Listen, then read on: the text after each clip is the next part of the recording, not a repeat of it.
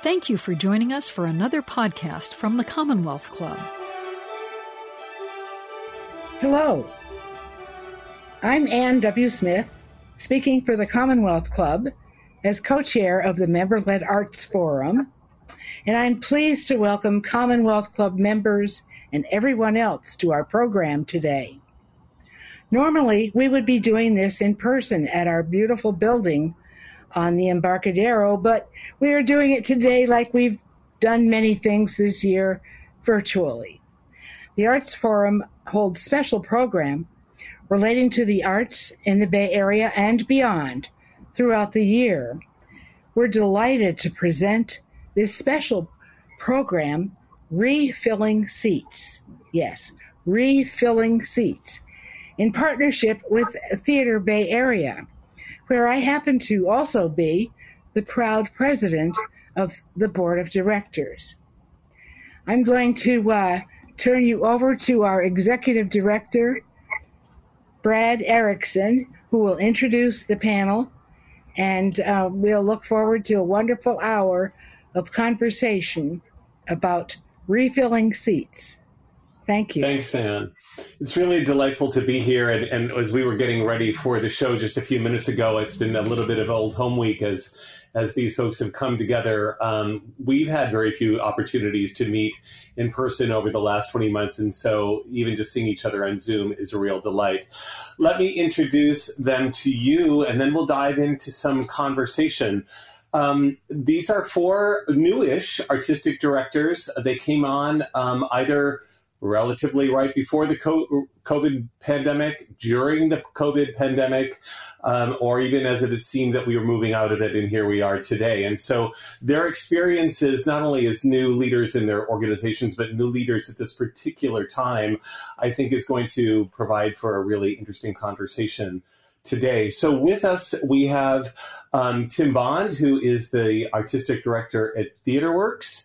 Johanna Pfaelzer, the artistic director at Berkeley Repertory Theater, Sean San Jose at the Magic Theatre, and Khalia Davis at the Bay Area, Bay Area Children's Theatre. And I'm delighted to have them here. I'm also happy to say they're all members of Theatre Bay Area. So delighted to have you all here.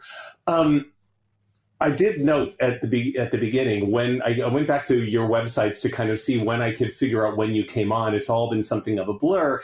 And Johanna, I think you were the first and came on in the fall of 2019 when we had no idea that any of this was going to be in front of us. And and maybe talk about what that was like, revving up into your first full season at Berkeley Rep, only to have you know the brakes hit a little bit into the season. First of all, can I just say I love being in a group where like I'm the old timer. That's um, amazing and ridiculous. Yeah, I started at Berkeley Rep in September of 2019. I had um, what, in retrospect, seems like an incredibly blissful five months, five and a half months, with all of the challenges attendant in taking over an organization. You know. Um, my predecessor, Tony Taccone, had led Berkeley Rep as artistic director for 22 years and as the associate artistic director for eight years before that. So I thought the challenges ahead of me were simply um, coming into a new company, learning what it wanted and needed of me, what my agenda was going to be for it.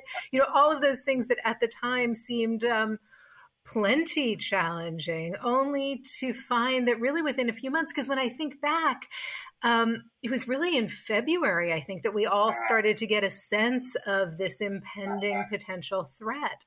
So we started having conversations about health protocols and hand washing. And, you know, we weren't even in the land of things like masking yet. And I'd never heard of Zoom, I can just say. Um, you know, and by the middle of March, we, like everybody, had fully shut down. Um, and so well, maybe I'll leave it at that. But that that yeah. was the context of my first year on the job. Um, so yeah. I've now been um, in a leadership position at Berkeley Rep for I don't know three times as long in COVID times as I have in normal times. I'm incredibly relieved and proud to say that we started performances, live performances in our actual theater a few weeks ago. And to be in a place, first of all, I know, thank you, my friends and colleagues, for your waving. Um, no, this one totally felt like we're all um, we're all really in this together as a community. And it feels like for me to go through the experimentation of opening up our doors and figuring out what those protocols are and how our audiences are responding. Um, the beautiful part of this time is that I feel like we've all been in conversation in a way that I think is really, really unprecedented. So, as thrilled as the four of us, you know, Tim and Sean and Khalia and I were to see each other today, it's in part because over the last 20 months, we have been in conversation together, first precipitated, I think, by total crisis, and then by the opportunity of what it was as a community to think how we were all going to walk through this together. And I say that in relationship both to the COVID pandemic, but also to this real call for change in terms of anti racism and in rethinking what our relationships were to social justice. And it's meant that there have been incredibly rich and rigorous conversations that have happened among arts leaders um, so I, I, have colleagues now in in these three people with whom I get to spend time today, but also across the Bay Area in ways that I never had anticipated. So sorry, I feel like I just spat out a whole lot of thoughts and feelings about it all, but um, but that's sort of where I find myself today. Yeah, yeah. Tim, you came in like in March, I think, of 2020, right? So you were on your way. Obviously, you you were ready to take those reins. And I, w- w- was there a show up and running when you came on? Did you, did you have to close it down, or was it already? Where where were you in that timeline? And you're muted. I started. Um, you think I know how to use Zoom by now? Um, uh, I I started uh, officially full time in March, but it was going to be remote from the beginning anyway because I was still finishing my time in, in Seattle, mm-hmm. uh, and then COVID re- reared its head, and I uh, decided to just move here uh, in April uh, because the, all my other shows, I had four other shows going on uh, throughout the nation, the Guthrie, the Kennedy Center, all these places, and they all, of course, within a couple weeks shut down. So I just decided, well, I'm just going to move now and get there. And um, we were running at Theater Works at that time a production called uh, "They Promised Her the Moon," um, mm. which was a world premiere it opened um, and uh, closed uh, cl- opened on a saturday and closed on a wednesday uh, the next week. So um, then the uh, robert kelley our 50 year founder was still uh, officially in charge through the rest of that season which ended mm. in june. So they made the decision to to stream that show. So they were able they were able to capture it um, mm and uh, you know archivally, and then run that video so our subscribers and audience members who had bought tickets were able to see it. Um, and that sort of started the whole pandemic. And then Kelley and I worked together to figure out all of the different uh, virtual productions we've done since then, which was 28 um, um, um, through last year. I mean, a number of them are readings, and some of them were yeah. films, films that we made.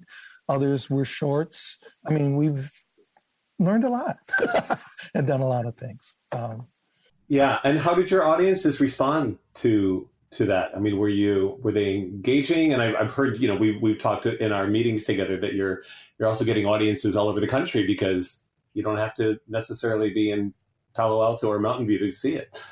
That's true. And, you know, so initially our initial audience was very happy to have the stream of that show. And then as we started to do other productions, you know, there were good viewings. But as time has gone on, I think people are having fatigue of of of looking at this in terms of our our traditional theater going audience at our mm-hmm. theater. Mm-hmm. I, I see other heads nodding, so that might be true for others. But we have found other audience members uh, throughout different states, actually internationally, um, who have have tuned in and seen it, but not in numbers that are are significant enough to make it um, fill the gap in in in us feeling we're having truly the reach that we want to have. But it has mm-hmm. been heartening to know we've had people from the Philippines and from Germany and from wherever you know tuning in to see our our productions. Um, and when we did um, Pride and Prejudice, um, which ironically had just been filmed by uh, uh, the playwright uh, Paul Paul Gordon and composer for that piece. which we did in December of 2019. Mm. They had done a major uh, five camera shoot of it, uh, uh, kind of a, a, national theater level uh, video of it, which we mm-hmm. can't afford uh, since then. And it would just so happen to be made. That went out and was seen by like hundreds of thousands of people and is now is now uh, you know able to be gotten on Amazon Prime. So that's an unusual and really incredibly far-reaching project that had sort of planned to do that. To be able to replicate that again and again for us uh, going into our current season is beyond our means um, right now. But we are streaming. We are we have mm-hmm. streamed uh, our first show. We opened our first production uh, last month in October. Well, two months ago now in October mm-hmm. mm-hmm. with Lizard Boy. Um, and we had quite a few viewings of that, and that was very good. But again, not enough to make up our total audience size. And we're uh, getting ready to have our first preview tonight of uh, It's a Wonderful Life, which we will also be streaming in about two weeks. And mm-hmm. we're hoping we get good viewage of that. Yeah, great. So, Khalia and Sean, you came onto your jobs during the shutdown. Khalia, I think you were first, and then Sean. Um, so, I, I, know you've been, you know, working at the Bay Area Children's Theatre for a while, Khalia, but still to come on, take the reins, and tell. I mean, what was that like? And I know that there was programming that you all were doing during that time. So maybe talk about that experience. Sure thing. So, my um, trajectory into the position that I now hold as artistic director at Bay Area Children's Theatre is a little um, special because right before Nina Meehan, the CEO and founder of the company, offered me this position, she actually came to me back in end of April, May, like basically like start of May, um, with a book called A Kid's Book About Racism by Jelani Memory and was so excited about this. And she said, I feel like this book needs to be adapted and you need to be the one to adapt it. And I want you to direct it. And I don't want any of the producing entities in our industry to bother you, which is very rare. So I was already so excited about the fact that even after I knew they had shut their doors, they were still thinking of innovative ways to create theatrical programming for young audiences that also, Johanna started to talk a little bit about this, bring to light the need for more specific, intentional social justice and anti racism media and programming, especially for our young people. Uh, so I was already very excited about that type of work that they wanted to do and that they wanted to bring me into it. So I put a lot of my heart and soul into making it happen. We put that show up real quick. I called it a kids play about racism. And we were one of the first to utilize the now very famous method of taking theatrical storytelling and putting it into a film medium.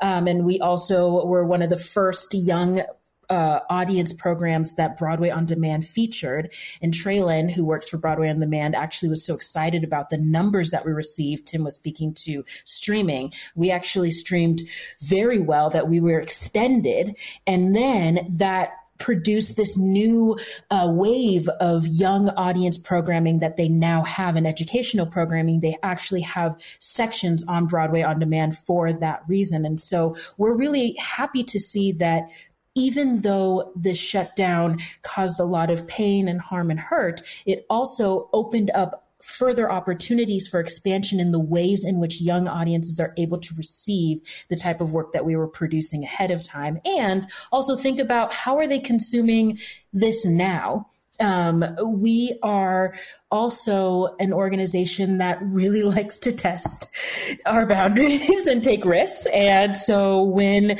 I jumped in, they were already talking about um, an at-home theater experience called Play On. And Play On is our at-home theater kit. We have it's a screen-free audio musical adventure that comes in the mail and in the box that you receive, you have different items that can help in the storytelling experience. There are items that just enhance the experience for a kid. It's not necessarily needed, uh, but it's fun. Kids love to have things in their hands. Uh, and then they're listening to the adventure and the kids are a part of the adventure. And that is actually the genesis of and the catalyst to what we're excited about launching into in the new year is having more official interactive and immersive experiences for young people live because we recognized how fun it was to have them be at the center of our work through the Play On series. That's really interesting, and I, you know, I think that's part of the conversation too. Is the way that having to do things differently and having to do video and film and whatnot, and just reach audiences in different ways. Maybe how will that linger on? And maybe you know, some Johanna and Tim, you're saying that you're ready to kind of just get the audiences back and, and go and go on with a you know live show on stage. But we have learned these other ways in the streaming that's happening and ways to continue to reach audiences. Um, and I, it's interesting to see the kind of the ongoing learning and changes that will happen because of the pandemic and the ways that we were forced to do things differently. Yeah, Johanna.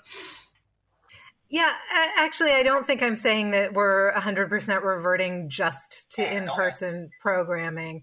Um, you know, I think the commitment we made early on in this was that everything was going to be an experiment, everything was going to be things we were trying for the first time. And and the reason to invest in those experiments was so that at the end of this, whenever the end may be, um, we would come out of it with new skills, with some new practices, with some different modes and means of engaging with audiences, whether they're our subscription audience or whether, you know, as Tim and Khalia have said, we have had this incredible um, opportunity to be essentially in conversation with people who are in Paris and in London and in Montana. And, you know, some of them were people who had relationships to Berkeley Rep in uh-huh. pre-pandemic or, you know, maybe even decades before. And this was a chance for them to reconnect to an organization that, you know, had been really meaningful to them, as well as new people who were responding perhaps to a particular piece of programming. So I I think and forgive me, I'm now going to speak for all of us. Interrupt me when I'm wrong, friends. But I think all of us are figuring out how we're going to take the things that we've learned, positive and negative, and use them as we move forward. I don't think anybody is like, oh, business as usual. We're going back to the before in any form. Yeah, thanks, Brad. And thank you for uh, gathering us together. Thank you, Miss Anne, for doing this. I missed the gavel, is the only thing. And it's good to uh, see a lot of old friends and some new friends. And, and yeah, I mean, I'm excited to hear what what what you all are talking about. And and for me, I think a lot of it was. Um, I mean, I, I come from a group that, that's been here in San Francisco that is kind of specialized in just uh, reaching community. And so there was kind of a very particular focus always has been at the the luxury of, of what we get to do and the passion of what we get to do. And now having this new opportunity as you say, Brad, a, a, a bigger platform at Magic Theatre. It's been helpful for me in a weird way to come into it where our, our land beneath us is is unsettled because I'm hoping that we can use this time to to reshape the landscape. I mean, th- we long overdue for it class wise, race wise, culture wise, language wise, phenotype wise, every wise there is. And especially in the Bay Area where, you know, our, our cities are getting swooped us under us from by these unknown mega corporations, you know, and every block you go down gets changed before you. So how do we hold on to what we have, which is power of communing, power of storytelling, of seeding conversations that can make, you know, uh, if it doesn't make political change, at least it uh, it plants dialogue for for civic thought. At least, I say all that sort of highfalutin stuff to say that coming into this, it's been helpful to to be able to wipe away and go, what do we want to focus in on, and how do we want to approach it? Because my whole approach to even uh, having the honor of being at a theater like this, but also accepting something to work in a a, a, a, white organization, a white institution. When I'm interested in rightfully centering people of color throughout everything, it helps to have a, a wider open focus, if that makes sense, so that it doesn't feel like a total dismantling. And as we know, race stuff, class stuff, it's, it's all fear based. So as soon as you start to make one move forward, everyone's like, why do you want to break that? And it's like, I don't want to break anything. I want to redefine things so they have resonance for more people.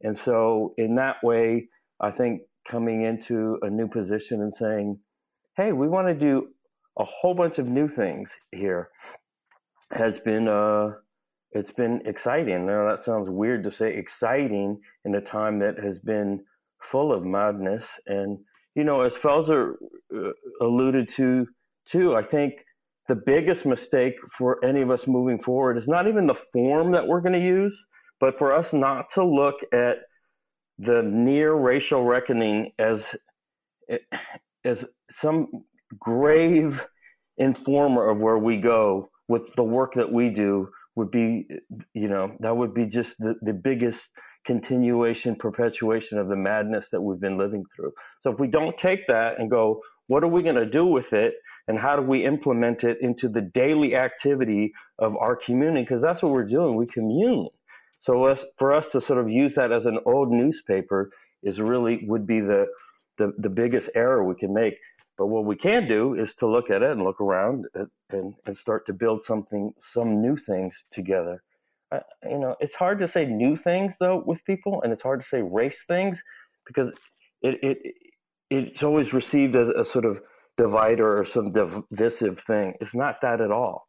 It's looking at the reality of it and saying, well, now that we've recognize these things, why don't we build on it? Why don't we expand on it? Why don't we grow from it? All of us that came into the theater performance making practice learned from all our predecessors and all our ancestors, all of our mentors and teachers, and we expanded on that. We didn't replicate that. That doesn't do anything. For the live performance form is live. It's about today.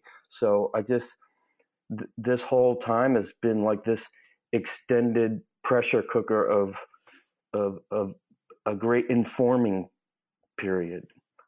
And it's so weird to think that we're at the end of 2021 when we kept thinking, like, man, if we make it through 2020, we're to be cool.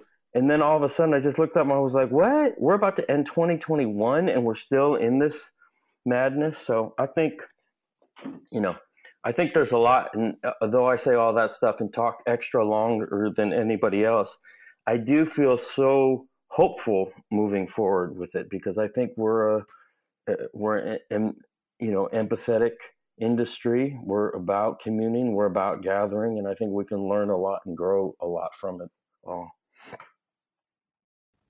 Um, well, some of what you're just saying now, Sean, is making me think about what like how are how are people actually responding to being back in the theater to seeing what you've got on stage you you've created these seasons and uh, what what's been the I mean for those of you I think Tim and Johanna you're the only ones who've actually had live audiences. Your Sean you've had you've had audiences and you have too Khalia? All right well then everybody what's it been like? I mean how are they how are they responding I'm going to jump in because I would love to share as the person in charge of an organization that provided in person programming and what that experience was like. But then I also got to go and witness Wintertime at Berkeley Rep, which is playing right now. It actually was my very first live show back since I had moved from New York City. I had been living in New York City for the last three and a half years. So, uh, Six, the Broadway musical, was my last show I saw before the pandemic. I saw it in previews. Anyway, uh, Bay Children's Theatre this past summer, because we like to do things a little kooky and crazy, we uh, did Don't Let the Pigeon Drive the Bus uh, by Mo Willems and Deborah Wicks LaPuma. It's a musical, and we actually did it on a bus, uh, aka a Sprinter van. They're amazing. And we did it outside. And so uh, Sean probably saw us because we were in Fort Mason for a lot of that time. We also were able to utilize Cal Shakes. They were very generous. And then we were on a cute little farm in San Ramon. But the whole thing was that we were outside and families were able to experience the joy of theater again in a safe environment. And it was just really heartwarming to see how easy it was for them to fall back into what it meant to share that experience as a family together. And the fact that even though our actors were masked as well, we had puppets, it was, um, record it was pre-recorded the whole show. So there's a lot of big gestures but they themselves were not actually physically talking to the kids. There still was this sense of magic and wonder and joy that i saw on all the faces or all the little eyes. It was very sweet and then on the flip side, being able to be in space with other people and get to share the experience of just seeing live performance and Berkeley Rep is so smart in bringing a show to us during a time period that is wintertime. And also, though, a show that was very bizarre and like we needed just a little bit of whimsy, um, a little bit of zany, and also just something very solid to hold on to story wise. But it was just very fun. Um, if you haven't seen Wintertime, I'm going to plug it. It's a wild ride. Uh, stay to the end. so, but it just was a really beautiful experience for me as an audience member. So uh, that felt good to be like, oh, yeah, this is what it's like to share this time with other people who are complete strangers, but now we have something in common that we we got to experience together. It was really nice. Have you all met Khalia, my new PR person? right? Like, and hold up, because I'll be at your theaters too. Okay, Tim, I'm gonna come see. I'm gonna come support. I'm gonna come to the magic. Like now, I, what's so lovely is we are we're kind of rolling. I'm a, I'm going to go to San Francisco Playhouse next week. I'm going to go to Berkeley Playhouse. It's nice that these seasons are coming out not all at the same time, so I can choose to go to these theaters in a timely way that makes me feel good and comfortable, and uh, get me me revved back up to being an audience member. And a lot of theaters in the Bay Area, I think, are rallying together. That's something very special about us as Bay Area theaters is that we do talk to each other other um, and we're aware of what we're doing. And I really appreciate how um, the seasons are being like, I don't know the word for it, but rolled out, dispelled. I don't know. It's fun. Yeah, Tim. Well, we um, we had a great time with Lizard Boy. It was it, it was like a rock concert, um, and people were really enjoying being out again. And and and connected and um, uh, like the cheering before the show even began and the just the feeling of of community that happened around that show was really great. Our mm-hmm. houses were small but they were mighty.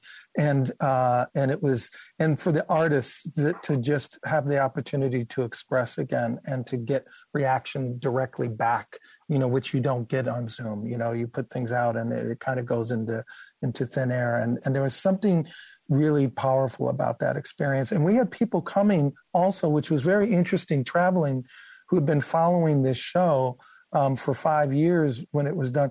We had people from all over the country coming in to see the production. Um, mm which was really fascinating. And this one, this one woman in particular, I remember she was in her early twenties and she had been listening to the score since she was a teenager. And, and, and she came all the way from Montana. They had driven all night, got there and saw the show. And she was like in tears afterwards. Thank you. Thank you. I've been wanting to see something and to be around some people and to have theater again. And, and it was so meaningful and and uh, also you know many of our subscribers who did come who were just saying it's just been it's it's been terrible to be stuck at home and to not be back with their theater family again so that was it was really special um, it was also really challenging uh, we're the first you know i think we're the first uh, large theater to have an indoor production in mm. uh, in, in Northern California, and most uh, hardly on the entire West Coast. There have been very few when we first started. So, um, you know, we had studied the protocols that had been done in other places, and and the protocols went well, and and for the most part, people were very uh, compliant with masks, with uh,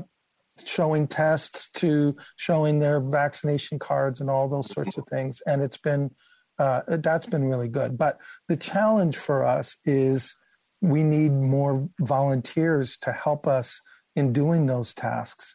Um, uh, and now during the holidays, it's very hard to get people to uh, to be there for all the performances because it takes like a front of house staff that's three times the size of normal to accomplish it. Um, so we're we're we're challenged that way. But um, but most of all, it's just been great to be back out there again. Yeah. Yeah, Johanna. Yeah, we found it um, absolutely, Tim, as you say, not without its challenges, but really joyful to have people back in the building. Um, and I think they feel safe in coming there. People mm-hmm. want to know that there are protocols in place to keep them safe. And I think they feel really good as they come into our space to know that everybody is going to be masked in the audience, to know that everybody is vaccinated. For our first show for wintertime, we've also capped um, our capacity at 60% so that people who mm. want to spread out a little bit and have a little social distancing can. You know, I think it's part of all of us learning how to be back in space together. It's been a really long time, you know, since we've been in in shared space. So that was something, you know, for this first show, we wanted people to have a little bit of an on ramp back to, you know, the intensity of sharing space together. But um, the people are thanking us, frankly, for being there, for doing the work to make it safe, and for giving them back their theater. Yeah. Sean, I think you guys even had a, a live in person fundraiser back in the fall. Am I right with that? Uh, when we did the fundraiser, we actually did a we did it outdoor. It was right before the excuse me, right before the variant. But we did a, a our first event was uh, one of our new programs, a new performance program, where the San Francisco poet laureate, the great Tongo Eisen Martin, uh, did a concert and it was really great to do. Like everyone's saying, everyone wants to be back. Everyone wants to be together, and, and uh, thankfully, we live in one of the sane areas, you know, and so no one's tripping off of like false narratives around vaccines and stuff. And so, to to Pfaelzer's point, like people want people want to be safe, and they want to know that you're going to help make them safe. One of the the big, the most instructive things about this, although, has also been you, you you have to wipe away in a greater way any presumption of like yeah they're gonna come. Like yeah we're gonna get, we got a show. We'll do the show and the show will be good and it's a dope show so people are gonna come which you kind of always think anyway but that doesn't equate to anything until you know people are actually in your space and you're sitting with them. And so i think anything that that we're learning from it can be one of the lessons. I, have I've taken is you really have to take care and who who you who you're inviting, how you're inviting them, why you inviting them, listening to people, listening, listening, not like it's a play, come to the play. You subscribed, come. You're gonna come. You really, I mean, we we again we have to clear the decks for a minute to sort of go like, do you want to come back? Do you really love us? Do, are you worried? Are you into it? What you know? And to what Khalia's saying, themes may matter more you know what i mean? Vibe may matter more. So all of that is is i think can be instructive for us and just create better dialogue with the communities that we we want to work with. Um, but that that you know uh, there's no doubt people are going to come back to things. So i feel really hopeful about that. But i think again like uh, something that we can walk away with is is is having a better relationship with who we're talking to and why we're talking to them, and therefore what you're presenting.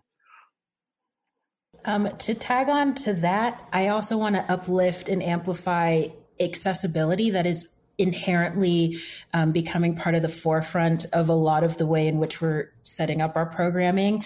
That unfortunately has not been at the forefront of a lot of theatrical institutions in the way that it should be. And it's because we've needed to, but just in thinking about the fact that, Sean, yeah, especially in children's theater, we do this thing called a wraparound. So we provide information ahead of the time so that students and young people and their families know more about the work that they're going to be walking into and then try and provide something at the end so that they can take that home with them they can think more about it they can continue to live within the world based on what they had just seen.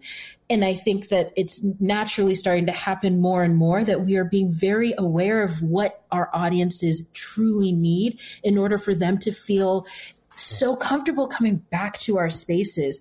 And we're we are listening to them. We've done so many more surveys than we've ever done before. We've wanted to hear directly from our community what do you need? It's something that we ask our staff every time we have a staff meeting. What are your access needs? How can we show up for you? And i think it's really lovely to witness firsthand other theatrical institutions in the bay area who are really doing that work with their audiences now too. What do you actually need from us in order for you to feel so excited about coming back into our spaces?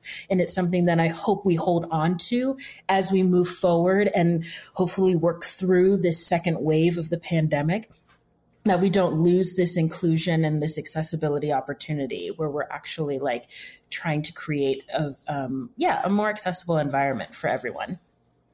Let me ask um, maybe just a specific question about the accessibility, but also the safety in your theater in particular, Khalia. I mean, for the audience to know, um, most of our member theater companies and many, many of the performing arts groups around the Bay Area are using this basic protocol of needing to show a vaccine card when you arrive with your ID, and everyone has to wear a mask when you're seated inside the theater. Some folks are having um, concessions and others are not, but but the in the theater experience is pretty much that. But with dealing with with young audiences and with children, what do you have a what is your what are your protocols um, at Area Children's Theater? We have done very well at like avoiding because we have not had anything inside. We've been like, just not gonna, we're just not even gonna touch that. But now we are, um, we have a holiday event coming up that will be outdoors at Cal Shakes. So we will be probably implementing a lot of the same protocols that we did for our pigeon performances because audiences seem to work really well with that. That included temperature checks, everybody being masked and socially distanced. Um, we have on staff someone who is a COVID officer. And so they're constantly giving us the updates. But I'm glad that you're lifting this up because because it is a bit of a challenge working with my incredible colleagues and seeing how in my opinion, easy it is to just say this is the way that it needs to be and then assume that uh, audiences will adhere to it when we can't actually demand that because our key demographic are three year olds to 10 year olds. And just recently, they approved vaccines for five and up. So even if we say you must show proof of vaccine if you are five and up, we are discrediting the siblings of those five years five year olds from being able to show up too. So we are working right now with our COVID officer, watching and listening to all of the guidelines, checking in with our fellow colleagues in the TYA industry around the country, and noting what they're doing for their indoor protocols. Um, and hopefully we'll be adhering to that. And it's going to be something that is manageable by all parties. Uh, something we noticed that we may need to invest in is on site rapid testing, which is what they did with Winnie the Pooh in New York. Most recently, they had on site rapid testing. So the moment the audience came in, they got a rapid test. It took about 15 minutes and then they were able to be seated. So it's something that we're really looking into and we're creating a budget around it because we want want everybody to feel safe, but we also don't want anyone to feel excluded. Um, I think maybe something that would be interesting for the audience to know is the way that these protocols play out in the rehearsal room. And you know, you've got a you've got a musical coming up, Johanna, and you had a musical, Tim. I mean, how does that work if you're trying to wear masks and sing at the set? Maybe just tell us a little bit some of the stories from that experience of like just trying to rehearse a show and get it up on its feet in COVID era. Yeah. Um, the very first thing, actually, the first room that we gathered artists in was a workshop um, of our musical Goddess, which is coming up later in the season. And so that was a piece that was really, de- the workshop process was meant to be obviously tons of singing, but also movement based. Um, and this was now a few months ago. So everybody was vaccinated, tested. We were testing, uh, we started off testing the whole company twice a week, and we moved to three times a week. Um, and they were masked fully for the first mm, three weeks of a four week workshop. And as we were preparing for these sort of sharings towards the end of the workshop, they unmasked. So they were singing and dancing in masks. And that is brutal. You know, I mean, I was incredibly impressed by the work they were able to get done, frankly. Um, when so much of your communication as an actor is about looking into the face of the person opposite you and wanting to read expression, not to mention hear the articulation of a line of dialogue or the notes of a song. Um, so that was really hard, and we did it. And it was really great to see that the work could progress and that there was a moment with those protocols of vaccination and masking and testing all together in place where we could invite solely the performers to unmask. Everybody around them director designers choreographers me everybody else is masked. Um, and that's what we've been doing. You know in wintertime it was it was a very similar thing. Everybody in the room vaccinated tested um, and masked, except for the moment that you're standing sort of on stage doing your scene work. As soon as you move to the side of the room or you're uh, done with, you know, your 10 minutes in the center of the room, you're masked again. And I imagine that's what we're going to be doing for Swept Away, which begins rehearsals here on Tuesday. Yeah, I'd say ours is very similar, and and we're uh, our first uh, well, we did workshops and did some things where we had masked folks throughout the, that process. But then by the time we got into production for Lizard Boy, that part of my selection of that piece six months ago in anticipation of where we ended up was that uh, this was a bubble already. This this group was a, a threesome that had been working together and mm. known each other for years, and so they came as that bubble. So they were able to be unmasked um, though they were tested twice a week and we had the, the everyone else in the room was masked. Anyone else who ever came into the room to see anything or do anything bring props in or whatever had to be tested. And we're still in that protocol. So everyone else is is masked but the performers are masked up until the moment they're actually doing scene work and then they mm-hmm. go right back into the mask instantly. So what's tough uh, uh, watching the directors and and, and through this because i haven't i haven't directed in that mode yet though i'm going to seattle in two weeks and directing a workshop and we'll be in this mode is you you're getting notes from your director and and all you're seeing is their eyes and trying to hear their tone. Are they smiling? Are they grimacing? You know is the actor getting the note and and taking it and and what's their response? Mm-hmm it's it's really tricky because we are such social beasts as humans and as and theater we really read body language and and expression facial expression yeah. so it, it's challenging um and so uh, sometimes you know because i've tested you know i test a couple times a week you know, I'll come in with my mask on, I'll do whatever. And then before I leave, I'll drop my mask just long enough for them to see I'm smiling and I love you guys. And you, and you can just feel this instant, like everyone's shoulders like drop and, and their smile back and they're like, okay, we're all good. But until then, everyone's just like, you're on point because you're trying to listen and you don't know, am I hearing the tone right? What's happening? It's, it's not that much fun, but you know, it, it, it it works out, you know, and everyone is working very hard to make it. You know, that actually brings to mind um, one of the researchers that we've worked with, and you all I think are know know of this, has a feeling that the masks will affect the way the audience responds to other audience members. There's a way that we read off of each other, but there's definitely a way that the the actors read off the audience while they're playing. And so I hadn't thought about have have they mentioned anything? Have you noticed that the actors are responding differently or maybe not getting the visual and verbal cues that they normally would from an audience to sort of read how they're they're following what's happening on stage?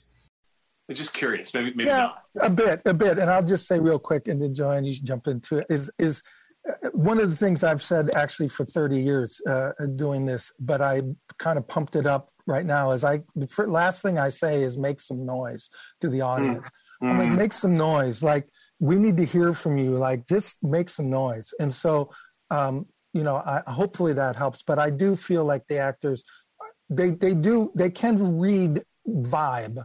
So they're mm-hmm. getting vibe, but they but expression is part of it. Even if they're not looking at the audience, you can kind mm-hmm. of feel that mm-hmm. energy. And you can tell if somebody, when people laugh or when they gasp or when they have whatever vocal response they have, hearing it through a mask is dulling that.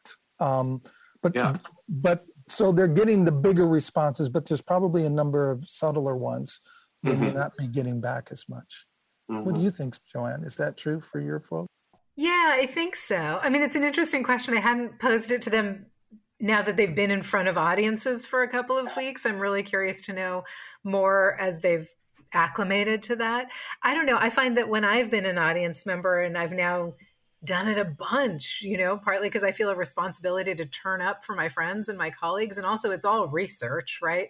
Every theater you walk into, you're learning something about how to make this work. Um, I find that I'm more inclined to be vocal at a time that perhaps I would smile or chuckle, and you feel like you want to sort of push your responses out through your mask because you know how hard it is to be um, to feel like any of the responses that you get are, are essentially muted. In that way that we're all grinning at each other so hard that you know our eyes are all squinched up now because we have to tell the people who we're encountering i'm actually smiling at you, you know? yeah uh, I'd love to hear also. I'm going to say something, but I wanted to hear Sean's response because you and your collective, I think, have a different way in viewing audiences and how they might interact with you during a show.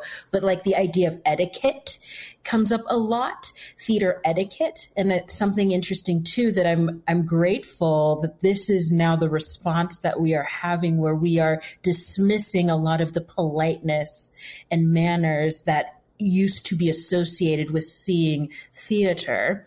And now we're actually asking for our audiences to be as vocal um, and as participatory as possible so that the artists that are on stage in front of them feel that energy and it helps fuel them as they continue to do the work. Um, and so I actually am a little happy about this. And again, as someone who works with young audiences and has been working with young audiences for almost 20 years, like I truly desire that type of response from an audience as opposed to more of the traditional like we're sitting here politely the song ends and we clap and then that's it.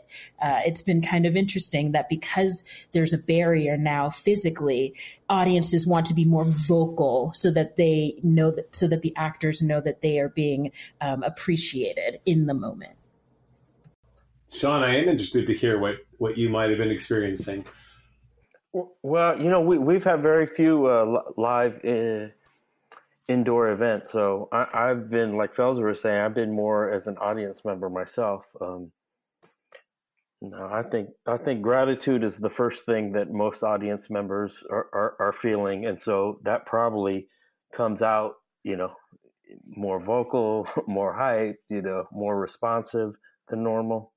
But uh, we're still in the waiting game. I'm going to ask one more question before we go to the questions from the audience. So that's kind of queuing up our folks who'll be sending me questions.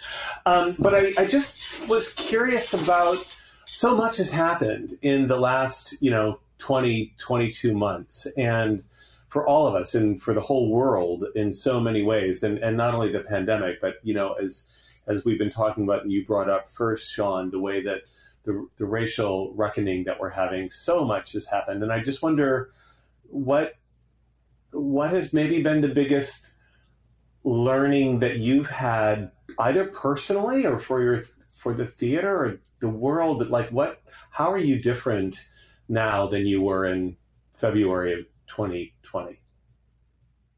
Uh, I, I, would say, you know, to what I was saying earlier too. I, I just feel uh, you know, as a citizen of this country, I feel so much clearer uh, about the direction I want to head in and who I want to be with and who I want to be around and what kind of madness I won't be around.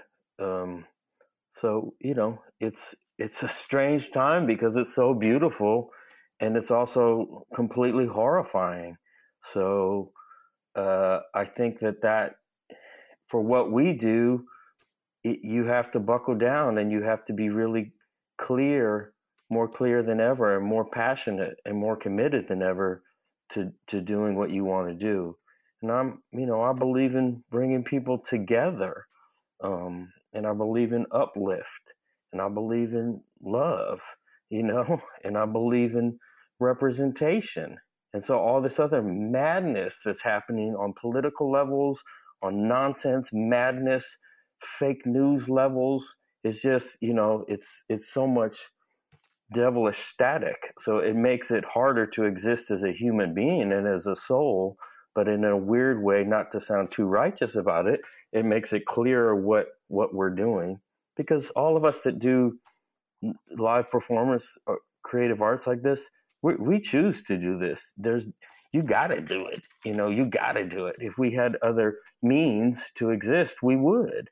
But we're committed to this, so you have to you have to recommit in a way. I mean, the battle is on. It's it's bizarrely, and I, I'm not trying to be putting too much on it, but it's you know the the space between revolutionary and storytelling just got a little closer together because of all this madness and and I'm okay with that part of it. I, I don't like all the hate, but I'm okay with us you know fighting for a cause, especially here in the Bay Area where that's what we believe in.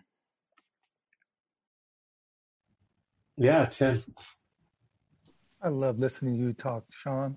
Man, we need to hang out some more, man. We've got to find a way, brother. I know, I know, we'll do it. Um, I, I, the only thing I'll say, I, am not so sure that I could say that I'm learning uh, new things as much as really beginning to deeper, having a deeper understanding of mm. just how um, how the structures that we have been operating under uh, many of our theaters, um, how how uh, uh, white supremacy models and policies and ways of thinking have infiltrated so deeply into the base structures of our organizations um, through any number of different uh, parts of our organization, um, not just what's happening in our on stage and, and who we select and who is in our mm-hmm. audience, but in our funding models, in our um, in the ways that we go about hiring and the, and and when there's lack of community or relationship to everyone in our community, how that has been reinforced by other models that we've just taken for granted in the American theater. So we've been working against a very strong structure that has been keeping our theaters from being as accessible as Khalia was talking about, as mm. diverse, as inclusive, and as equitable as they need to be, and looking through an anti-racist lens um, through all of our structures, not just what we put on our stage, is is the shift that I feel is we've been talking about in the American theater, many of us for a very long time, is now. No longer really a question. The question is how.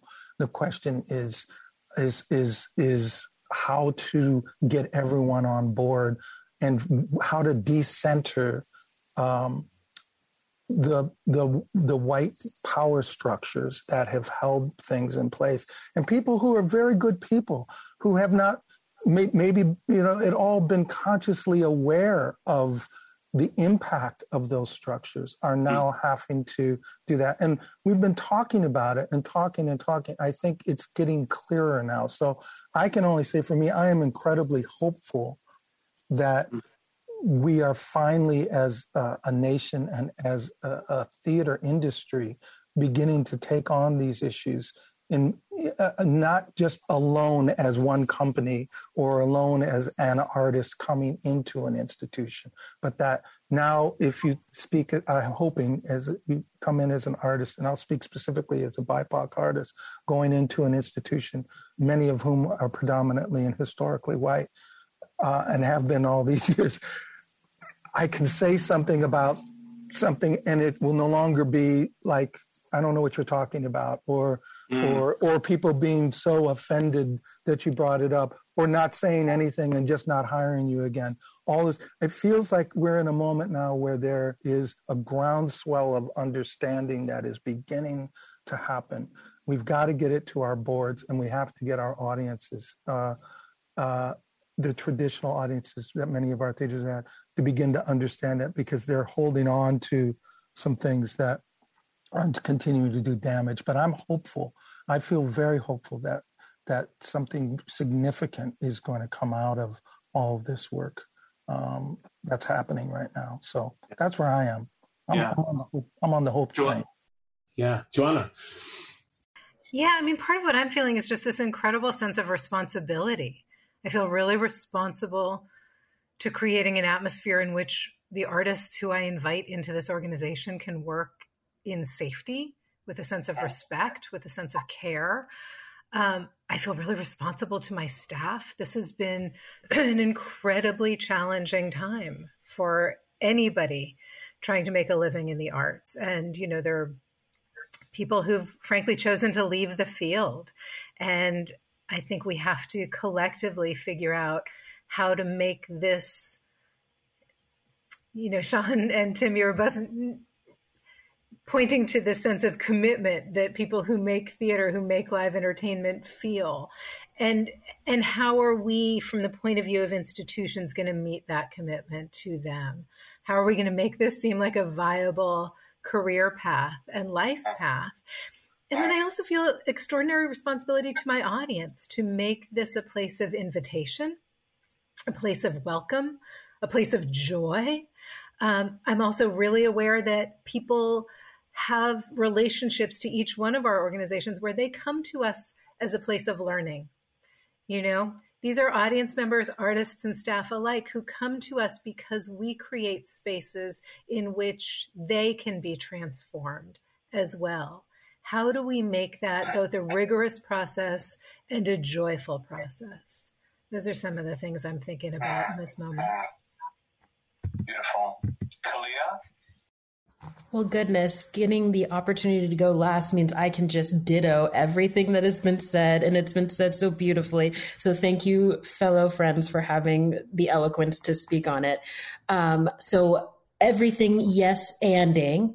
And I will just add, because it's my brand, kids, uh, that I spoke um, uh, now almost a year ago of, for a webinar and something that I made sure to hammer in is the fact that we as arts educators working with young audiences working with young people we're constantly trying to help them see that their uh, their imaginations are limitless. Like they can believe and dream anything that they want to. Um, it, anything is possible. And I just have always felt like, why are we creating these spaces that want children to come in and think that way, but we, as the people behind those doors, aren't also thinking that way as well. And so I'm really excited for the type of innovation that is happening, especially in the Silicon Valley and the Bay Area. I mean, we are literally the hub of innovation. And so why can't the arts be like that too? Why can't we be redefining what it means to be theater artists and creating theater here? Um, and, and because we are also a community of activists, the history of the Bay Area. I specifically live in West Oakland, and right down the street is a beautiful mural in dedication to the Black Panther Party. So I'm constantly reminded of the activism that is that lives and breathes within the Bay Area and the parents who choose to raise their children here with that education. Why wouldn't we program uh, opportunities for them to continue to keep learning and to keep expressing that as well. So I'm actually really excited about what all of this reflective time, forced reflective time has meant for our industry and also what that means the type of work that we will be producing for our young audiences as well. And I see Anne Smith is back. Anne is are you pulling the timer on us? No. All right. There are there were two questions in the chat. Um, one of them we touched on a little bit, but maybe just let me throw it out there again. There was a question about have have you found new audiences during these last twenty months, and, and maybe I'll add on to it a bit. And do you think they're going to hang around, or are are they, you know, are they because you they met you during they met you on screen? Are, are they are they coming into the house? So have you have you found new audiences? Folks are nodding. Yeah. Sorry, go ahead, Tim. No, no. Yeah, I was just going to say, yeah, we have. We have found some new audience. And, um, and I, I really hope they stay with us. It's hard to know, you know, you never know about that. Yeah. And you don't know if they came just because of the, the uh, form that the theater, that the, the show came to them in, or um, that it was the price was right or uh, so we're you know as we were folks were saying earlier like we're not going to stop doing some of the things we've learned to do during this Mhm. time. And so we're you know hopefully that will continue to give tendrils out to folks and and make connections. You know it's all about interconnection and and and welcome. So we hope that that will be the case. Um, There was just one that is a bit of a follow up, but I think you, you all are doing this. There's a question about if folks are afraid to come into the space, are you reaching them? And I think uh, almost everyone has talked about streaming and, and, and continuing to reach audiences digitally.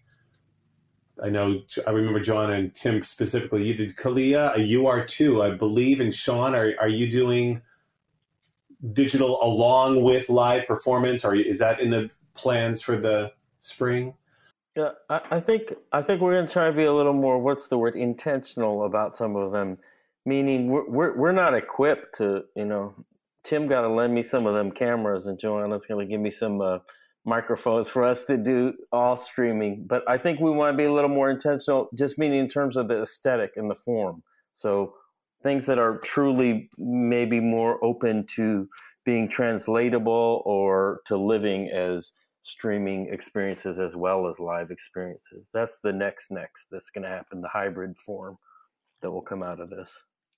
Okay, and then last question, if you have a moment, which is someone asked about the funders, and I think I, that I will include, you know, your own donors with that. So how is how has philanthropy responded to this moment, both with the pandemic, but also with the racial justice reckoning? Yeah, Sean. I mean, I would say funders, especially locally, been am- amazingly supportive. They, jumped out of the gate and just came off top and were just like, "This is insanity. Can we help you through it?" And um, I, I I don't know a group that has not been supported and not salvaged in some way because of that support.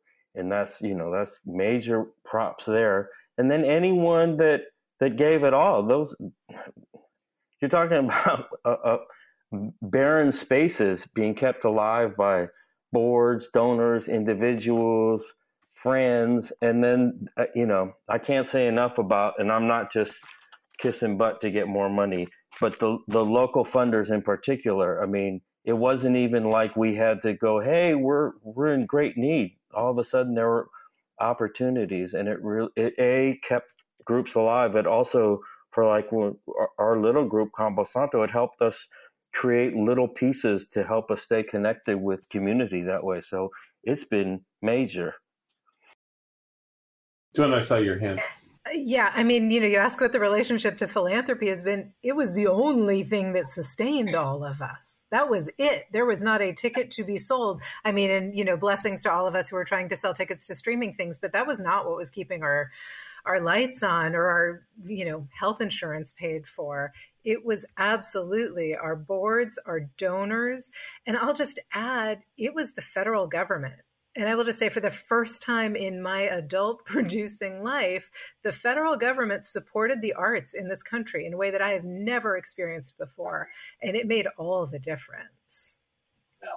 Yeah. I, I, I, I third that, those emotions absolutely, and and our you know boards and and audience members and you know who donated tickets back when they couldn't come to see shows. People really stepped up to help us. So we're very thankful for it. I, am concerned how much longer that will continue um, as as we all get fatigued with COVID. But uh, just you know, we still need the support, and because we're not going to be back up to full capacity again um, for a while. And so, without philanthropy, um, most of our arts organizations would be closed, shuttered permanently right now uh, after this amount of time. And Tim, I think it's so important you, what you just said. We are not back to full capacity. Um, you know, the emergence from this time is going to be its own journey. And I think um, we do need the support. We do need audiences to be willing to take that step back into all of our theaters. And I know it's a little frightening the first time, and I would just really assure people um, paddle, paddle, paddle. The water's fine. We're going to look after you. And we need you to partner with us on this. Yeah, beautiful. I fourth all of that. I fourth all of it. Um, the last thing that I will say is that just in real time, we were able to witness um, the hearts of our community where we reached out and said, we're going to throw this holiday event. And the, all of the proceeds are going to our fundraising efforts for our education outreach program, which provides free access programming to all students throughout the entire Bay Area so that we can continue our mission of every single child in the Bay Area will have some touch point of arts. And it sold out in a day and a half. We had to add an extra little gathering on Sunday just because people were really invested in one, coming back and supporting us, but also the mission behind it. And I just am really grateful that individuals here in the Bay Area truly do have that philanthropy heart. Thank you. I, we're on 65 minutes, which I think is our end time. So I want to thank each of you, Khalia and Sean and Johanna and Tim, for your time. It's been such a great conversation. And I'm going to hand it back to Anne Smith. Yes. As the, I'm the audience person. and we're having very similar issues even at, at the Commonwealth Club and getting getting people back in after they've been streamed. But many people have found out that never heard of us or you before. So it's it's a a bit of a, a sun ray of sunshine. Thanks so much, Brad Erickson, Sean San Jose, Khalia Davis, Tim Bond, and Johanna Pfaelzer for joining us at this wonderful meeting about refilling seats in association with Theatre Bay Area. With wonderful leaders like this, we, the audience, have to participate and open the door and have a seat. So let's do it. I'm Anne W. Smith, President of Theatre Bay Area and co chair for the Commonwealth Club member led Arts Forum. We look forward to you joining us again during this, the Commonwealth Club's 118th year of enlightened public discussion. This meeting is now adjourned. Thank you very much.